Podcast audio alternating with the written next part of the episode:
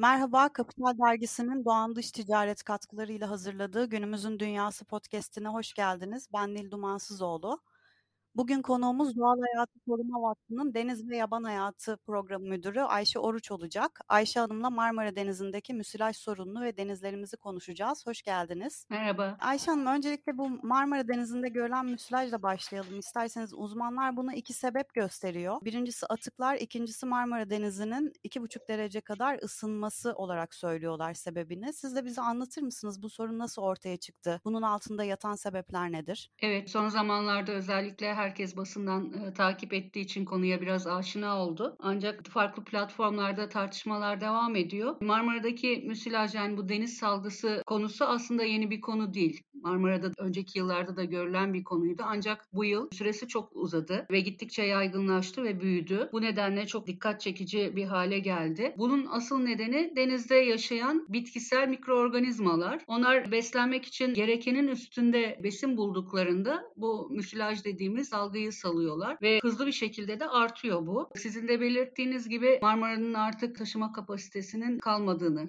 denizi çok zorladığımızı özellikle organik atıklar nedeniyle gösteriyor aslında. Bilim insanları tarafından geçtiğimiz yıllarda uzun süreli gözlemler sonucunda da farklı platformlarda dile getirilen bir sorundu. Ancak bunun çözümü tek bir kuruma bağlı değil. Birçok kurumun birlikte çalışmasını gerektiren bir konu olduğu için ve bir eylem planı, bir birliktelik ve bir ortak çalışmayla çözülecek ve büyük bir sorun olduğu için bugüne kadar çözümde aslında geciktiğimizi söyleyebiliriz ve şu anda artık acil durum sinyalleri verildi. Marmara tarafından. Bundan sonra çok daha dikkatli olmalı ve çok hızlı bir şekilde çözüm yollarını üretmemiz gerekiyor. Yani bugüne kadar yetkililere bunlar bildirildi ama herhangi bir şey yapılmadı mı bu konuyla ilgili? Bir de gerekenin üzerinde besin bulmaları dediniz. Bu insan atığından kaynaklanan ekstra besin aldığı için mi deniz canlıları? Ya evet şimdi Marmara Denizi'ni düşünürsek Türkiye coğrafyasında biliyorsunuz Marmara bölgesi Türkiye nüfusunun büyük bir kısmını yaklaşık %30'unu barındırıyor. Ayrıca Türkiye'nin sanayisinin de yaklaşık %50'si yine Marmara bölgesinde. Yani sadece hani insanların organik atığının yanında aynı zamanda Marmara büyük bir sanayi bölgesi ve büyük limanların bulunduğu ulaştırma bakımından da yine limanlarımızın yaklaşık %47'sinin de bulunduğu bir bölge. Ciddi bir nüfusu taşıyor, ciddi bir sanayiyi sırtında taşıyor. Bir de ulaştırma olarak üstünde taşıdığı büyük bir kapasite var. Üstüne üstlük hala e, şeyde popülaritesinde yitirmeden bir de mega projeleri taşıyor. Bütün bunların sonucunda sonucunda ortaya çıkan kirliliği de yine taşıyor. Çok özel bir deniz, bir iç deniz ayrıca İstanbul Boğazı ve Çanakkale Boğazı ile Akdeniz ve Karadeniz'i de birbirine bağlıyor. Ve biz bu özel denize çok fazla yük bindirdik. Sadece insanların hani e, evsel atıklarının ötesinde sanayi atıklarını da e, işin içine katarsak büyük bir yük var. Sorunuzun cevabı aslında hani hiçbir kurum hiçbir şey yapmıyor değil. Sorunlar yıllardır belirleniyor çünkü Marmara Denizi'nde hem Çevre ve Şehircilik Bakanlığı'nın hem ilgili diğer bakanlıkların yaptığı izleme çalışmaları var, izleme raporları var. Ancak yapılan çalışmaların sınırlı kaldığını düşünüyoruz. Çok daha fazla efor sarf etmemiz gerekiyor.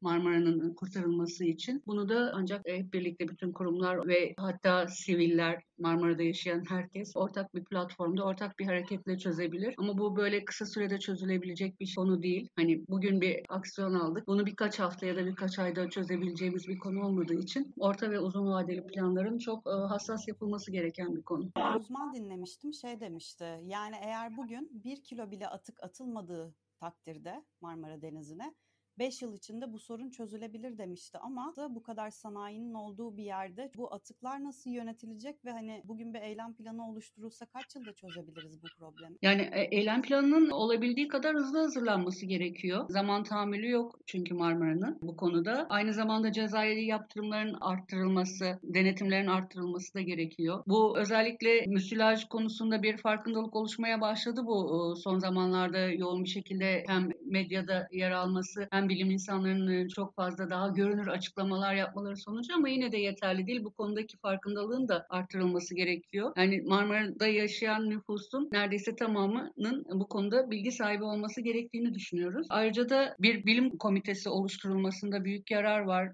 Hızlı bir rapor hazırlanması ve çözüm önerilerinin bu raporda yer alması bütün ilgili kurumlar ve vatandaşların da herkesin kendi üzerine düşeni yapmasıyla ilgili bir iş planının oluşturulması acilen gerekiyor. Geliyor. Yani sizin belirttiğiniz gibi çok fazla bir zamanı yok Marmara'nın. Bunu bilim insanları raporlarında söylüyorlar zaten. Platformlarda da dile getiriyorlar. Acilen artık harekete geçmemiz gerekiyor. Düşünecek zamanımız yok çünkü. Peki mümkün mü tamamen e, temizlenebilmesi ve eski haline gelebilmesi Marmara'nın bu durumda? Şöyle farklı ülkelerde yapılan çalışmalara baktığınızda sıkı bir planlama ve iyi bir restorasyon planıyla olumlu dönüşümler alınan yerlerde, örneklerde var dünya üzerinde. Neden mümkün olmasın? Ama dediğimiz gibi çok ciddi bir şekilde acilen başlanması gereken bir şey hareket bu. Şu anda biraz aslında belli platformlardaki toplantılara katılıp dinlediğinizde farklı kurumlar her biri kendisi bu özellikle Ocak ayından beri bazı çalışmalar ya da izleme çalışmaları, tespit çalışmaları yapmaya başlamışlar. Şimdi kurumlar bir araya gelip kendi uzmanlıkları kapsamında belirledikleri sorunları dile getirmeye ve bilgilerini birleştirmeye başladılar. Daha da hızlanmasını bekliyoruz bu çalışmaların. Hayatı Koruma Vakfı'nın bu konuda bir çalışması var mı? Buradan bize örnek verebilir misiniz? Biz öncelikle konuyu gündeme getirip farkındalık oluşturma konusundaki kendi görevimizi yerine getirmeyi üzere e, hareket ediyoruz. İlgili platformları yakından izliyoruz. Bilimsel açıklamaları da yakından izliyoruz ve hazırlanacak bir eylem planında da biz de ilgili iş maddelerini üstümüze düşeni yapmak üzere de hazır olduğumuzu da tekrardan bildiriyoruz. Şu anda özellikle üstüne düştüğümüz konu farkındalık oluşturmak. Çünkü ne kadar doğru bilgiyi ne kadar çok yaygınlaştırırsak ve ne kadar hızlı hareket edilmesini sağlarsak o kadar önemli bizim için. Deniz canlıları, deniz ekosistemi Marmara Denizi'nde ne durumda? Nasıl etkilendiler bu müsilaj sorunundan? Ve ekosistemi nasıl bir tehlike bekliyor? Ne gözlemliyorsunuz? Evet, e, ekranlarda görmüşsünüzdür müsilaj deniz salyası ilginç bir yapı. Denizin dibine çöküyor ve çöktüğü zaman da orada yaşayan canlıların oksijensiz kalarak ölümüne neden oluyor. Bu özellikle balık larvaları ve yumurtaları veyahut da deniz bitkileri deniz kabukları, midye gibi işte hareket edemeyen dibe bağlı canlılar üzerinde ciddi etkiler yaratıyor. Ve şu anda Marmara Denizi'nin ciddi bir bölümünde de bu dibe çökme olayı da gerçekleşmiş durumda. İki tane sektörün özellikle çok ciddi etkilendiği konusunda veriler gittikçe artıyor. Bunlardan bir tanesi balıkçılık sektörü, diğeri turizm sektörü. Bu iki sektördeki kayıpların da Ocak ayından beri özellikle balıkçılık sektörü başta olmak üzere şimdi turizm sezonu başlıyor. Bunlar ciddi şekilde etkilenmeye başladı başlayan iş kolları aynı zamanda. Yani denizdeki canlılara verdiği zararın yanında aynı zamanda ekonomik etkisi de yüksek olan bir konu. Son katıldığım panelde besin yoluyla zehirlenme ile ilgili bir hani sonucun ötesinde çiğ yenmemesi önerildi. O konu üzerinde uzun süredir çalışmış olan uzmanların verdikleri bilgileri takip etmemiz ve doğru anlamamız önemli. Zaten bizim kültürümüzde çok fazla çiğ tüketim söz konusu değil. Ancak hem denize girme konusunda özellikle bazı bölgelerde denize girilmemesi, besinlerin de iyi pişirilmesi ile ilgili uyarılar var. Peki şimdi Marmara Denizi'nde böyle bir sorun çıkmışken bir de hala gündemde devam eden bir Kanal İstanbul projesi var. Kanal İstanbul projesinin gerçekleşmesi durumunda denizde oluşacak böyle başka tehlikeler var mı? Bu Marmara Denizi'ni nasıl etkiler ve bu projeyle ilgili ne düşünüyorsunuz? Evet, Marmara Denizi'nin yeni bir mega projeye tahammülü yok. Bunu bütün uzmanlar söylüyor, biz de söylüyoruz. Kanal İstanbul projesiyle ilgili yazılmış raporların içinde bizim kurumumuzun da hazırladığı raporun içinde de müsilaj konusuna iyi bir yer veriliyor, büyük bir yeri var ve bu sorunların çözümü değil, tam aksine olumsuz etkilerinin büyük olduğunu belirtiyor yine uzmanlar. Bunlarla ilgili raporlara bizim raporumuza web sayfamızdan ulaşılabilir. Ayrıca da yine diğer kurumların ve akademik kurumların da yaptığı raporların da okunmasında büyük yarar var. Tüm raporların içinde bu projenin olumsuz etkilerinin çok büyük olduğu yer alıyor. Meslek hayatlarını bu konuda hani uzun yıllarını geçirmiş tüm uzmanların verdikleri görüşler olumsuz bu konuda. Şimdi sizin Doğal Hayat Koruma Vakfı'nın bir raporu vardı. Orada aşırı avlanma, kirlilik, kıyılarda yapılaşma ve diğer benzer baskılar sığ sulardan en derin yerlere kadar denizlerin her noktasını etkiliyor ve iklim değişikliğinin deniz ekosistemleri üzerinde etkileri giderek daha geniş bir şekilde görülmeye devam edecek diyor. Bu gördüğümüz de onun bir sonucu aslında. Şimdi Türkiye'deki denizlere gelelim. Türkiye'deki denizlerde şu an görmediğimiz ama bizi bekleyen başka böyle tehlikeler var mı?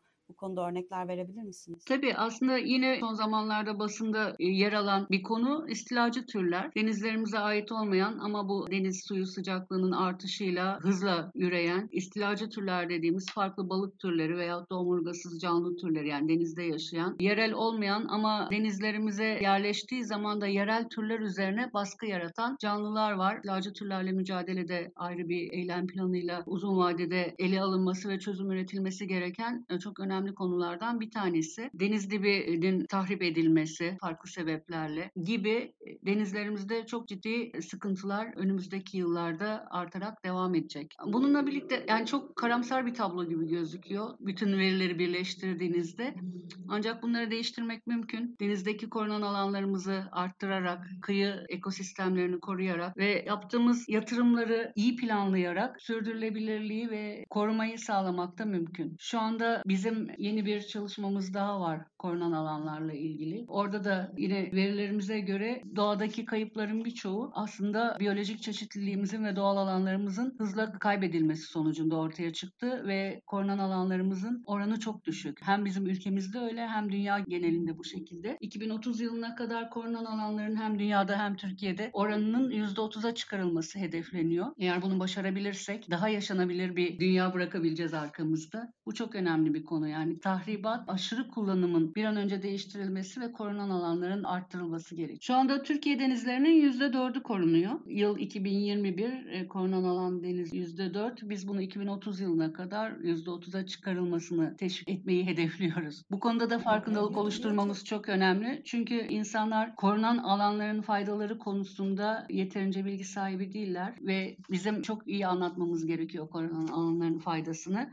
Örneğin Akdeniz'in %30'unu etkin bir şekilde korursak birçok balık türlerinin bunların içinde ticari açıdan değerli türler de dahil olmak üzere iyileşebileceğini gösteriyor araştırmalar. Ve yine yönetim planlarıyla etkin bir şekilde korumayı arttırırsak bunun COVID gibi son e, bir buçuk senedir içinde yaşadığımız salgın hastalıklarla mücadelede de etkin bir yol olduğu konusunda yine bilimsel çalışmalar var. Aynı zamanda insanların geçim kaynağı olan ekonomik sektörlerin de sağlıklı bir şekilde devamlılığını sağlamamıza destek oluyor. Bu konu çok önemli bir konu. Korunan alanlarımızın artırılması konusu. Bizim genelde deniz koruma alanlarımız Ege ve Akdeniz kıyılarımızda yer alıyor. 32 tane kıyı ve deniz koruma alanımız var. Bugüne kadar ilan edilmiş. Nisan ayında Marmara'da Tavşan Adası'nın etrafı Neandros Adası da koruması gerekli alan olarak ilan edildi. Yani çok güzel bir şey, bir olay ama hemen yanı başında müsilaj gibi çok ciddi bir tehdit var. Tavşan Adası mercanların Marmara'daki mercanların yaşam alanı ve korunması çok önemli. Bunun yanında bir de müsilaj gibi çok ciddi bir sıkıntı ortaya çıktı. Aradaki dengeyi çok iyi bulmamız ve korumamız gerekiyor. Bunların hepsi çok iyi değerlendirilmesi gereken konular. Denizler şu anda mesela son 20 yılda ne hale geldi? Biyoçeşitlilik ne kadar azaldı? Ne kadar ısındı? Bu ısınmanın etkisiyle neler yaşanıyor? Evet, bunlarla ilgili çalışmalar var tabii ki. Şimdi Akdeniz'i e, havza ölçeğinde değerlendirirsek ekonomik açıdan dünyanın en önemli denizlerinden biri ve Akdeniz son 50 yılda balık popülasyonlarının %34'ünü kaybetmiş durumda. Bu çok ciddi bir veri ve izleme çalışmaları devam ediyor. Biraz önce bahsettiğim eğer Akdeniz'in %30'unu etkin bir şekilde korursak bu kaybettiğimiz popülasyonları geri kazanma şansımızın olduğunu da belirtiyor yine bilim insanları. Örneğin köpek balığı gibi avcı türler, bunlar çok önemli türler. Onlarda %45